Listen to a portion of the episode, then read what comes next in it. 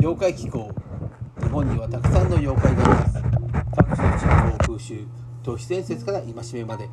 その妖怪の姿を無理やり見ようとするのが妖怪気候です。はいマットパンダです、えー今回は、えー次回からの告知ということでやっていきたいと思います、えー各地の妖怪を紹介してまいりましたが、え次回から、えー下野利美さんでいいのかな、えー日本の民話シリーズから、えー種子島の民話という、えー本を今手元にございますのでその種子島の民話の中から、え種子島の妖怪、え各各種、え伝承などを皆さんに伝えていけたらと思っております。えもう以前紹介しましたが、えー、チョカメ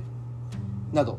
えー、ひょうチョカメン、ひょうたんメンなどの妖怪がいます。えーもう一つ先に行きますと、宝満の池の伝承であったり、えー大男の国引きっていう民話がございますので、そのようなものを一つ一つ紹介していきたいと思います。えーですね、えー立地的に考えますと、